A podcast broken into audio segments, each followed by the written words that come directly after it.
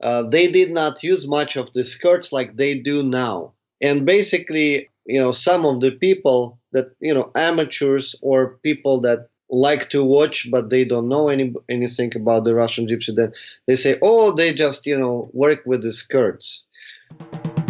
Whether you're a professional dancer or just started falling in love with belly dance, welcome to the Belly Dance Live podcast. Here we are diving deep into all facets of belly dance world that cannot be found in a workshop or an audience seat. Every week you will find new, honest, thought-provoking, inspiring and educational conversation with top leading professionals of our industry. I'm your host, Jana Komornitskaya, and I'm honored that you are part of our dance tribe. It all started with a silly idea of creating some cute belly dance gifts, but grew up into a full fashion and lifestyle brand, which is called My Inner Dancer, an online store for passionate dancers. Things change, things evolve, but our premise remains the same. Inspired by belly dance, created for life. Check it out at myinnerdancer.com and reveal your inner dancer to the world. Hello guys, how are you doing? Welcome back to the podcast, and I was so happy this week to receive one more of your reviews on Apple Podcast official app, and this time the review came from United States, from Preethi, I hope I pronounced the name correctly, who wrote, "This podcast is the best thing I have found. Belly dance is still super niche and unstructured. It's really difficult to find a central resource to learn anything. That is partly because belly dance doesn't have a defined standard like ballet or other dance forms or sports. It is a very unique dance form that is passed down from generation to generation and with many different interpretations. This podcast is a wonderful way to hear about belly dance form, different artists and their own unique interpretations of the dance. It has been eye-opening to me to hear all the different ways dancers approach the dance and the different types of careers they pursue with it. If you are new to belly dance or want to expand your knowledge, this podcast is so worth your time." Thank you so much for leaving a review. First of all, I'm really happy to hear that podcast is useful and inspiring for you and helps you to figure out this dance jungle that is called belly dance world. Yes, we are all part of it. But also thank you for leaving a review. And guys, I really appreciate it. I read all comments, all reviews, wherever you leave there, whichever platform you are listening to. And if you have opportunity to leave a review specifically on Apple Podcast app, that really helps to move our podcast up in the official podcast charts all around the world.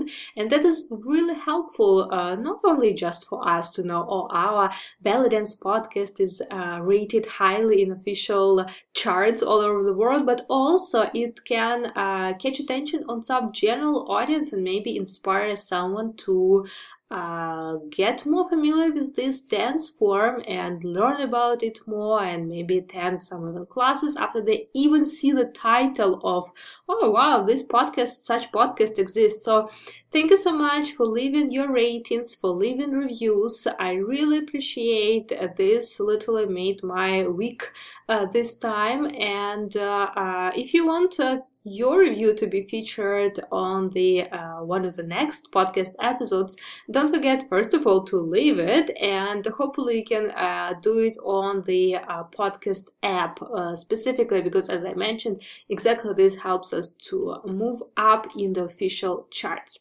On this note, I'm very excited to introduce our today's guest, Vadim Kolpakov, who is one of the most prominent and famous Russian Roma seven-string guitarist, not only in Russia, but in the whole world. He was a lead musician of the Moscow Roma Theater Roman, where he performed as a guitarist, composer, vocalist, dancer and dramatic actor. He graduated from the Roma Performing Arts School Gilari and studied guitar with his uncle Alexander Kolpakov, who served as a musical director of Roman theater for over a quarter of a century. At the age of 15, Vadim began work at this theater too, where he worked for 8 years and was the leading guitarist for 7 of those years. In 2008, he, as a member of famous Kolpakov Trio, went on the world tour Sticky and Sweet with Madonna, and they performed in many European and South American countries, as well as in North America and Mexico, including venues such as Wembley Stadium in London, Madison Square Garden in New York City, and Maracana Stadium in Rio de Janeiro. And we definitely talked about that tour too, because it's such an interesting intersection of tradition, something from folklore brought to the big stage of popular pop music together with Madonna, and what a mix it was. And I highly encourage you also to check videos on YouTube that we mentioned, because the show was really like a fire. But on the same hand, I know you might have been surprised why I'm bringing out the topic of Russian Romani dance and music into the podcast. It kind of not directly related to the balance, but at the same time, I find it's really interesting. We kind of lately digged into more the topic of Romani culture in general and how connected and influenced are ballet dance and this culture historically. And it's interesting to see what place specifically Romani culture in Russia has as a part of the whole world culture, and specifically Romani culture around the world. And at the same time, I see a lot of ballet dancers, especially in Eastern Europe, they sometimes actually incorporate Romani dances, specifically Russian Romani dances, into their repertoire too. And even I see that appears in some competitions from time to time, in some either fusion or show category or whatever it's called, specifically in the competition. So I thought it would be really cool to dig into this topic too, as well as I was very excited to feature the topic of connecting folklore with the modern pop culture, which, as I mentioned, we also discussed with Vadim. So I'm really happy to dive into this interview and kind of did a little side tangent, but not really. I mean, in terms of ballet dance topic, but as I mentioned, not really. And I hope you will like the interview, and let me know if you are interested in those related to ballet dance, maybe not directly related, but sort of related or neighboring topics, so that I will know, and in the future I will highlight more of that. But before we dive into the interview, I also want to do a very quick but very important announcement. During the COVID-19 crisis, Gelina's BDE is donating class content by Gelina to help students and teachers to transition to the online platforms, hoping that these classes would help them survive in these uncertain times and keep their dance community thriving. For more information, search for #TogetherWeMove or write to info@balletdanceevolution.com. I will include both hashtag and email to the show notes of this episode, so you can find them easily there. Hello, Vadim, and welcome to the podcast. I'm so excited to feature such an interesting topic and such an exciting, amazing artist as you on our podcast. Thank you for coming out and sharing your time with us.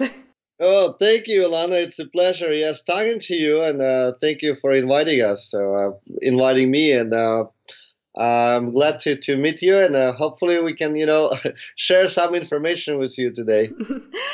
So I would love to start from the very beginning. I know that your family is very artistic, so you had music and art and dance even too from the very childhood. But I would love you to talk a little bit about that time. And for you, becoming a musician, was it something that you dreamt about since childhood, or was it something that naturally happened afterwards in your life?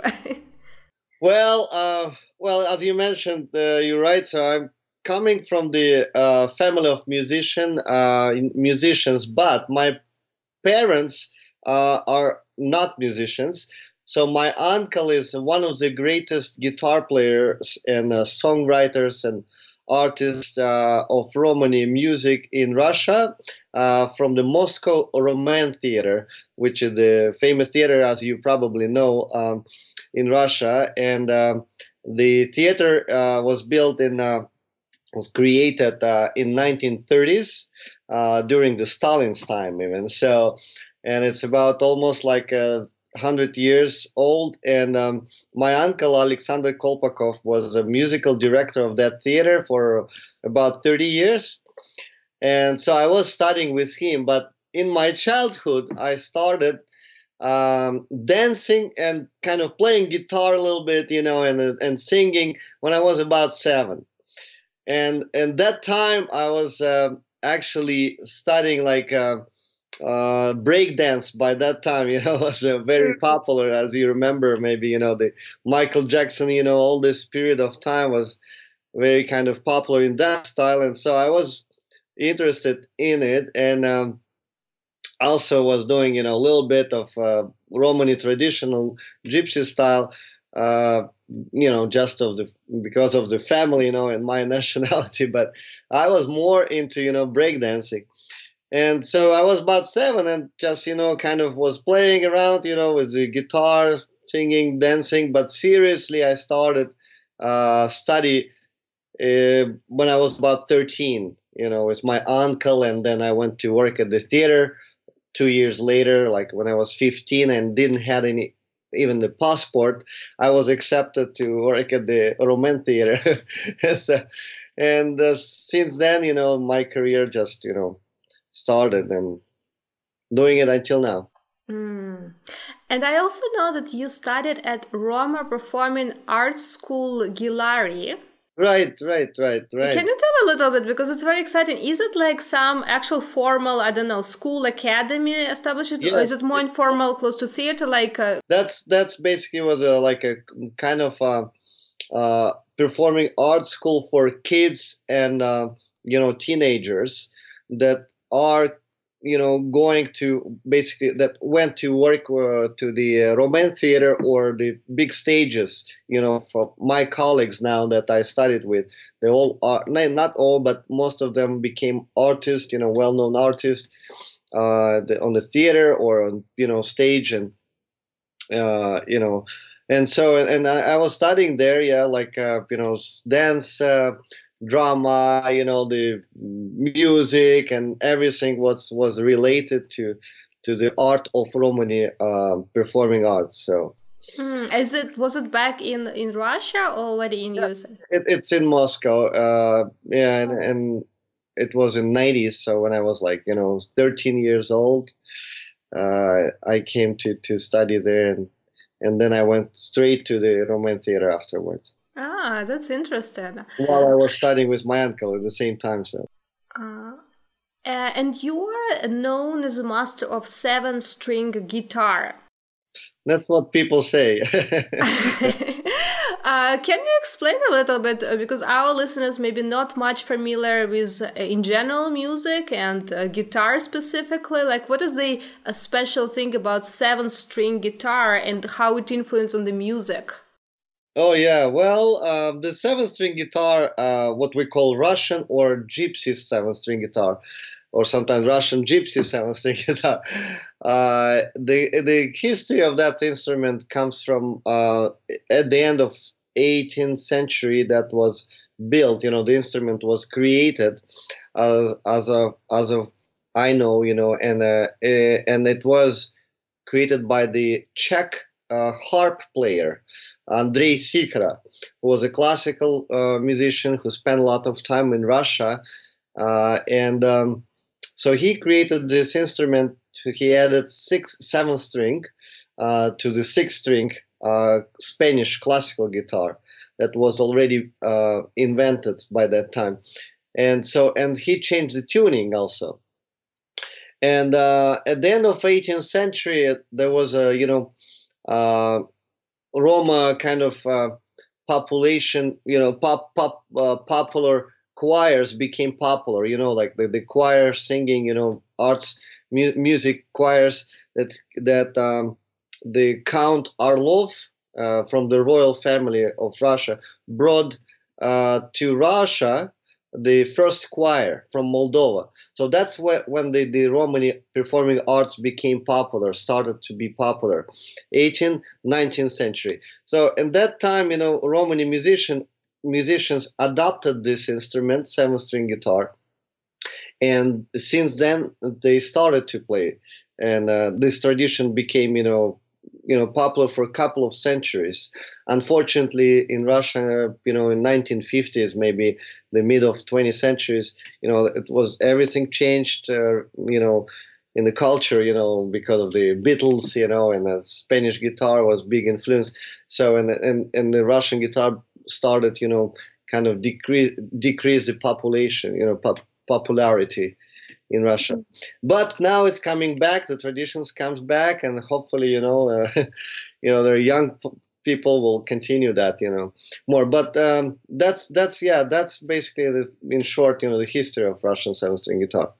And is it something, the feature that there is something in the music that can be done only by a seven-string guitar, or is it just gives more freedom, like... It sounds better, the Russian music, of course, the Russian classical music, or Romani gypsy music from Russia sounds better on seven-string guitar because of the tuning itself. So that's basically specialty of that instrument, the tuning. Open G, so what we call it Open G. It's DBG, DBGD. Like the notes, that on the string. So, yeah. I also noticed that you kind of use both terms interchangeably, Romani and Gypsy, and there's a lot of discussions of what is appropriate or what is polite, etc. I would love to ask your opinion, because I know in Russia there is one more term, Romali. Romali, yeah, or Tsigani, basically, yeah. The Tsigan is a name... of the nation in Russian language. But the proper way, the original name and how it should be, basically, the name of the nationality is Roma, right? Or Romani people. But when we talk about music, I separate it a little bit, because most of the people know the word gypsy. And so when it comes to gypsy music, I say, okay, that's fine to call the music, or dance, the gypsy style of dance or gypsy music, but not people, because the word gypsy in English does not make any sense, to call Romani people gypsies, because it was made, it was created, invented by mistake when they came to Egypt, from India. Since they came from India 1,000 years ago, for Romani people. So, and the English word when they came to Europe, was developed as gypsies, because they thought maybe they came from Egypt, and Egyptian gypsy. It's kind of similar words. So, and that's why the mistake was in that time, and it's still now, but it's changing. It's also interesting the international broadness of this culture, and how it kind of connects so many different countries and cultures. And I know that in your career, you also did one very featured tour as a part, I believe it was a part of a trio, Kolpakov, and it was with bands from 5 other countries, from India, Romania, Spain, Hungary, and Bulgaria. And it was a Romani music ensembles from those countries. Can you tell a little bit about the tour? Because I know it was even featured by New York Times, and about that concert, about the tour, the concept of the tour and its international element. Yes, well, that was an amazing project, basically. I was about 17 years old when I was touring in the US first time. So it was very exciting for me, you know, like as a teenager, I was on the big stages, like, you know, coming from Russia, you know, to United States, you know, when I was dreaming to come and stuff. But basically the tour was called Gypsy Caravan, and it was organized by the New York Music Institute. And it was... like, you know, as you said, that was combination of the show was with six bands from different countries of Romania region. And that was very challenging to me. You know, I was probably first time in that kind of project, you know, involved with my uncle. So we represented Russia, and there were, you know, like flamenco band.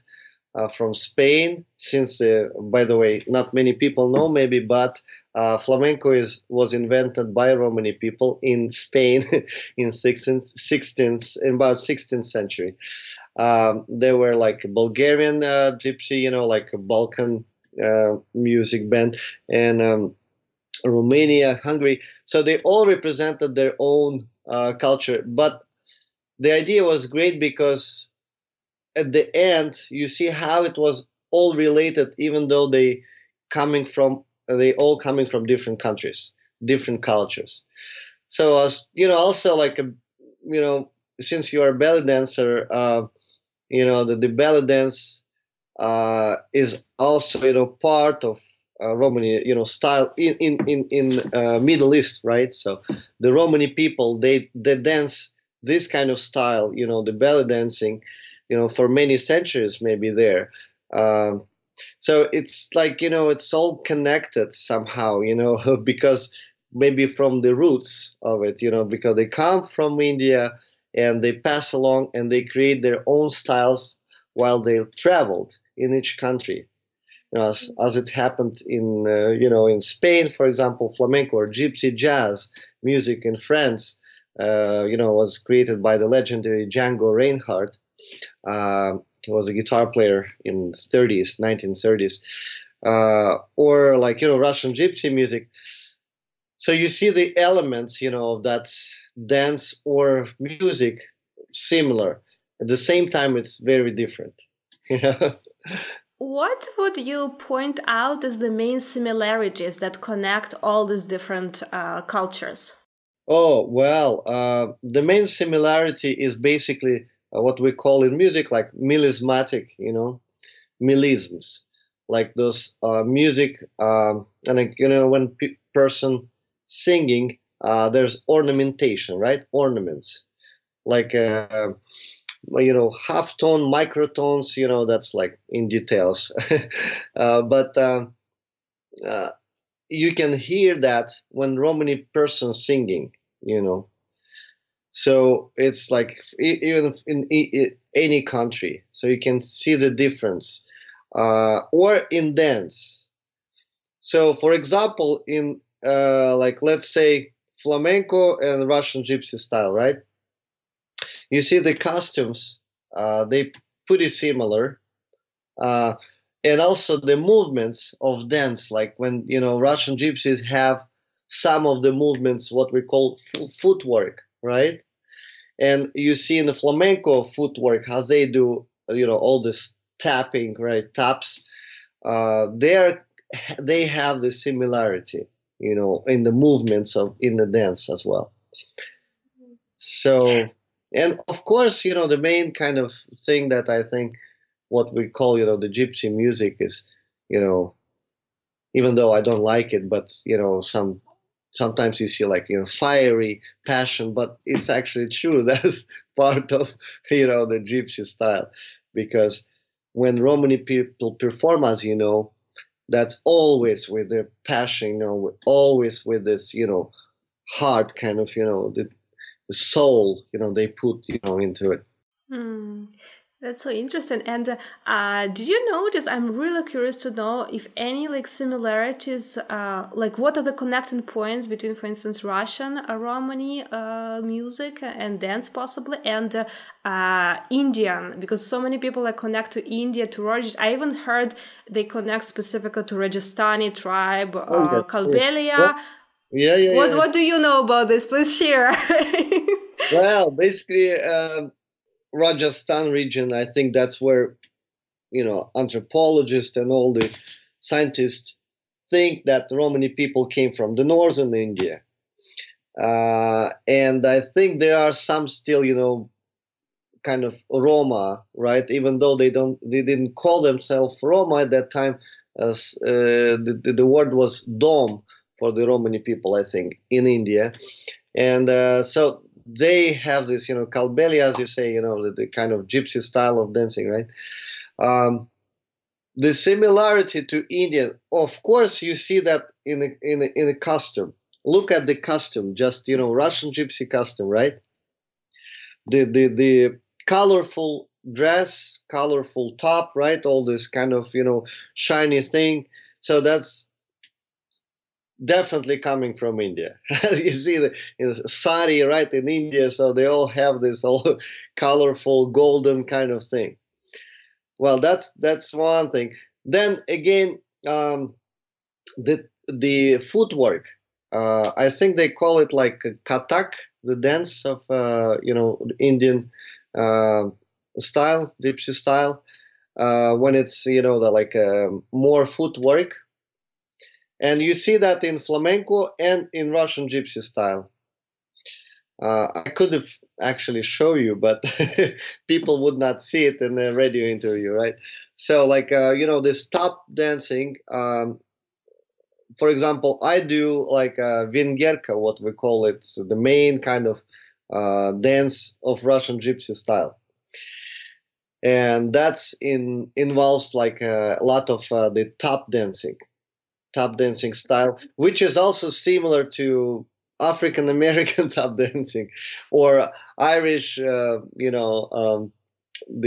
what they call it, river dance kind of, style, right?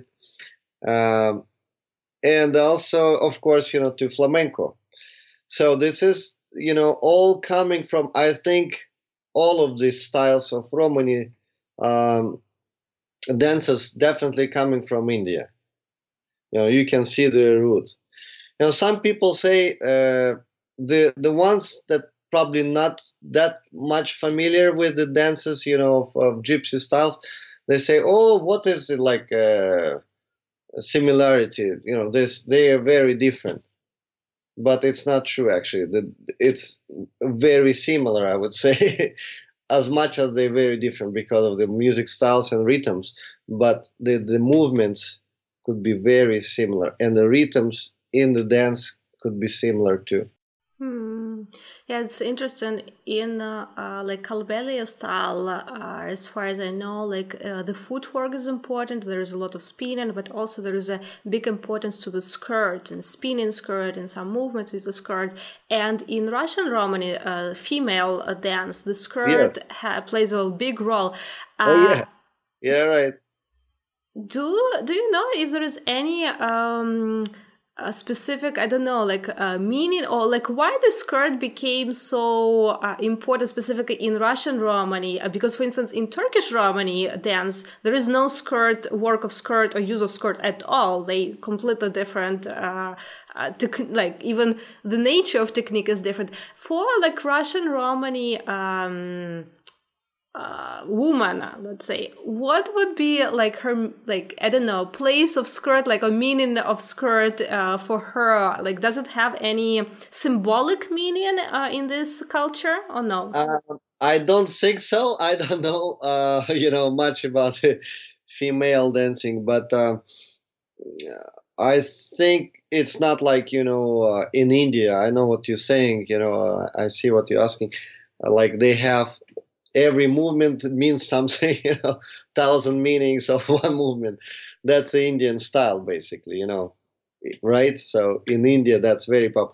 In Russia, I don't think it's like that. But as far as the skirt, what I know, and you can even see that like in old videos of, like, let's say the masters of gypsy style of dancing from Roman theater, like, you know, all the old style, they did not use much of the skirts like they do now, you know, like all over the skirts.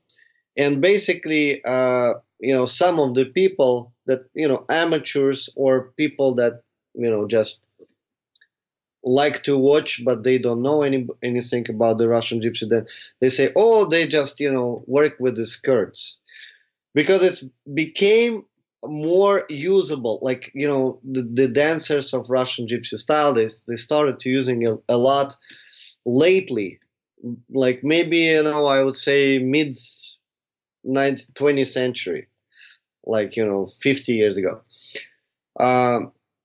But before that, there was a lot of footwork and some of the what do you call them? Shoulder shimmies. Yeah, like shoulder movements and stuff like that. You know, hands, a lot of hands, but not much of the skirt. But lately, because the costumes maybe changed, it became more, you know, beautiful, kind of modern, you know, and they just used it. I don't know. I think that's so interesting. I didn't know that it's sort of like a recent, let's say, trend to use more skirts. Yeah. Because it's interesting. As a dancer, if you go in Eastern Europe to any tailor, to any costume designer, and even if you're not planning to, I don't know, not asking to create for you a Romani costume, but you use the term here like a gypsy skirt, because you're talking about model, even if it's not for Romani dance, but every tailor will know, okay, this is like a double, like, or whatever, triple, the terminology is. So it's interesting how there is even a term for that, but the use of skirt in dance is more like a recent thing. The gypsy skirt, I think, why they call it, because the gypsy skirt, you know, it's long, it's big, because in the tradition, in Romani tradition, they did not wear, like, you know, other people were wearing, like, you know, in the history, I would say, you know, they were all covered, right? So they kind of very traditionally, you know, like living in that period of time, you know, many centuries. And, you know, and now the gypsy skirt is kind of meaning that, you know, it's long, it's covered, right? It's covered everything. So you cannot see, you know, your body, basically, right? I mean, the body of the lady. You know, and I think it comes from also India. You see the sari, they're all covered, right? They all kind of long, pretty much. Except of now the Bollywood, of course, you know, everything changing. And even, you know, the Russian gypsy styles, dresses, you know, all the skirts and stuff are different. And regarding male dancing, male Romani dancing, is it more about like footwork? What is the main like features of male dancing in this style? Yeah, it's more footwork, yeah. Mm-hmm. And, you know, as I mentioned that, you know, the Vingerka dance, it's one of the important kind of famous dances for the song Two Guitars, you remember? Dve guitary, zazvine, right? You know that song, right? So that's also song, dance, and instrumental composition on the same kind of tune, you know? It's a top dancing, basically. It's a Russian gypsy top dance, what I call it. There's a lot of it, you know, it's, you know, involves the topping, and I have shoes like that, you know, like a top dance shoes. There is one more topic that I definitely want to touch. One of the you have so many things in your career already so far, but one I want also to ask you about. You had a tour with Madonna at some point in your life. Yes, I did. Can you tell a little bit about that, and also what kind of influence had Romani music on the pop music of Madonna, if it had any? Oh, yeah. Well, I don't know if you have seen that videos yet from the, you know, from the tour on YouTube. There are a lot of, you know, on YouTube, if you put my name and Madonna, you'll see that. But yeah, well, basically, you know, we had this tour for 2 years with her, which was called Sticky and Sweet. And it was a world tour, one of her most successful tours in her career. I'm not saying that because of gypsies were there, but it was very colorful. I would say that's actually, you know, what I've seen before or after that she did. It wasn't that colorful, like it was built this show that we were in. So basically we had this show, and we had a part of the show was called actually Gypsy's part, was like maybe a quarter of the show. The show is 2 hours, was 2 hours. We had our trio as a guest performers, you know, in this show. And we performed a couple of songs with her. Her famous covers songs we did in a gypsy style, right? So like La Isla Bonita, you know, that's her famous hit song. We made it a little bit our own way. And, you know, we made a medley with a gypsy song, actually. And, you know, you can look at it and maybe play in the radio if you would like that song. And then, you know, one solo number we had was composed by my uncle, original song in gypsy style. And I was dancing there, too. So I was playing, singing and dancing. So we had like this, as I said, the gypsy part that involved like, you know, some, not some, but all of the dancers, I would say. And we had a choreographer, by the way, the famous family that lives in Norway, that, you know, they coming from Russia, from the Roma theater, you know, in Russia, Natasha Udovikova. She was the choreographer for this part of the show, you know, that we were involved in. And so she put that, you know, all the dances that you see now, you know, on that video, you know, kind of like a gypsy style. And they had the costumes kind of like, you know, similar to the gypsy style, even though the ladies were dancing some of the ladies, you know, in pants, because it's, you know, the pop, of course, pop music show, but you know, some elements, you know, we had. I actually was about to ask you for that show, how much was it like really traditional, or how much it had to be adapted to the stage and for a pop show, because it's a different thing.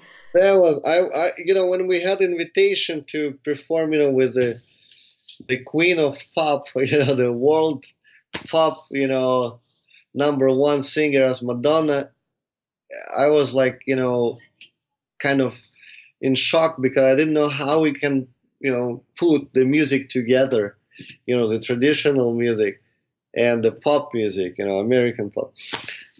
And she knew how to do it. I mean, she is amazing, you know, director of the show. She sees the ideas, you know, how that could be put together so well as we did. And so it worked out very well.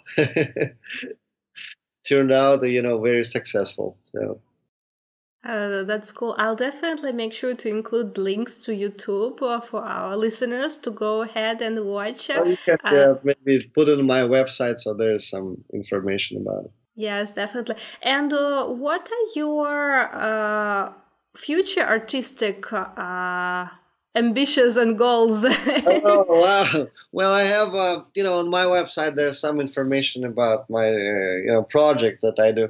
but not all of them are there. I have so many ideas, of course. And well, now my CD coming out soon. It will be available on online. That like the best of Kolpakov, what it's called, and that's my combination of many years of recordings with different bands, different projects, and I took all pieces, from the different CDs and put that together like a compilation, basically, and some of the new too. And that's my latest one. But I have a project with my nephew, Sasha Kolpakov, who is a third generation in our family of guitar players, and he lives in Los Angeles. And we have this duo project. Then we have a singer that we work with, my colleague, wonderful world music singer, Karina La Dulce, and we have a trio, we perform together. And I have a new project like that we put together, the big show last year, that's called Gypsy Soul. And it's an amazing show that we put together in this kind of theater production with the history, actually, what we talked today about, the Romani history of people through the music and dance. Mm-hmm. So it touches, the European style coming from India, how it became, popular in Europe, Middle East, Russia, Eastern Europe, and the United States. Oh, that's so exciting. And what is the best way for our listeners to follow your activity and all this project? Is it your website or is it social media the best way to follow? Social media, I think, like everybody else, Instagram, Facebook, so Vadim Kolpakov. And yeah, please follow, check us out. If you're interested, check our music. There's a lot of it. And follow us. Thank you. As I mentioned, I've definitely include links for everyone who's listening right now. It's way easier. Just go there, click and connect. And before I ask our summing up question, I also would love once again to thank you for your time and for coming out and talking and sharing your experience and knowledge with us today. It's a pleasure. Yes, it's a pleasure to share some information that I know and I'm specializing in, and it's nice talking to you. And I would love to close up with our traditional question. We have a signature question that I ask absolutely every guest on our podcast. And of course, I will rephrase it from belly dance to Romani music today and dance. But I would love you to approach this question more from a personal perspective rather than professional, like that it's your also like work and job today, not only your passion. So the question is, what makes you fall in love with Romani music and dance again and again, so you keep doing it for so many years? Well, since I've done that for many years, it's a part of my life. It's like your beloved one, right? That they cannot... see yourself like detached, like separated.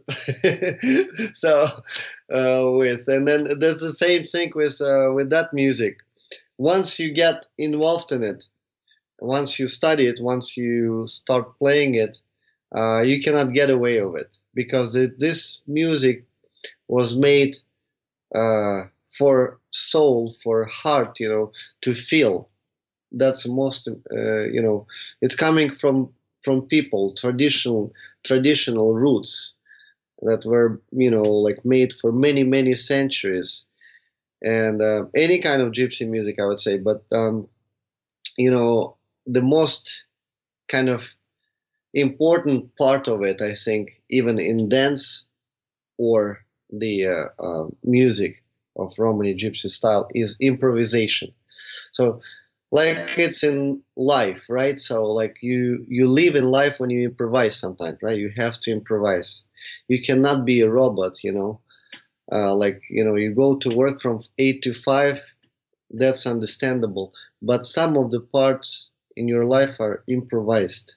So that's the same with that culture, with that music, you know, it's more of improvisation. You live in the same, you know, in that time when you play. So in this time you create, right? You live it. So that's a thing of specialty, you know, the trick of Romani style. And that's it for today, guys. But before you go away, don't forget to screenshot this episode and share it with your friends. And if you post it on social media, please tag me and our guest, because we love seeing who is listening to the podcast. Thanks for being with us, and I'll see you next week. Same time, same place.